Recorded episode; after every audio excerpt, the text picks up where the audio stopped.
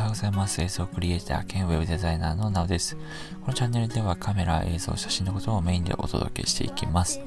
で今回はお便りいただきました。で、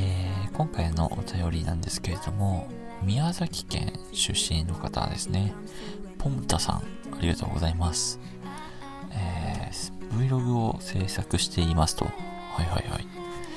で Vlog の制作はチーム化すべきだと思いますか？という質問ですね。うーん、まあちょっと難しいんですけれども、制作チーム作るかどうかっていうところかな。それで言うと、うーん、作んなくてもいいんじゃないですかね。まあちょっと難しいんですけど、僕の答えで言えばノーですね。作らない。てかね、まあ、僕がね、そもそもチーム化することっていうのはそこまで求めてはいません。まあ、ただね、なんだろう、3人くらいの気の合う仲間を撮影メンバーとして、撮影メンバーとして、まあ、いてほしいなっていう思いはあります。っていうのも、まあ、一人だとね、自分からの視点だったりとかしか撮れないんですよ。例えば自分が被写体になって撮ったりってなってくると誰かカメラマンが必要だったりすると思うんですけども、やっぱりそういった時のためにね、2人もしくは3人で、まあ、チーム化してもいいとは思います。まあ、その、なんだろう、チームっつってもね、組織にするわけではなくて、まあ、そのなんか撮影の時に集まれる人、まあ、そんな感じで作っておくっていうのがいいんじゃないのかなと僕は思いますよ。まやっぱりね、クリエイターさんって結構ね、方向性だったりとか、その映像の好き嫌いっていうのがね、結構好みが分かれてきたりもして、なかなかこう長続きするクリエイティブチームってあんまり僕はないんじゃないかなと思っていて、なので、あんまりこう、なんだろう、組織的にするっていうよりかは、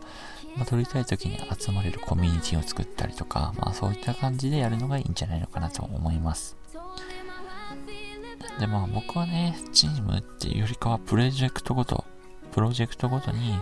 まあ、一緒に仕事ができたらばいいなっていう感じですね。はい。質問ありがとうございました、ポンタさん。まあ、やっぱ Vlog、まあ確か、ね、チームにすべきかどうか、結構悩みどころだと思います。僕もね、まあ一人で基本的には撮影してるんですけれども、あんまりこう撮影チームというかね、一緒に撮影に行く仲間が多いわけではないので、まあそういったことも考えると、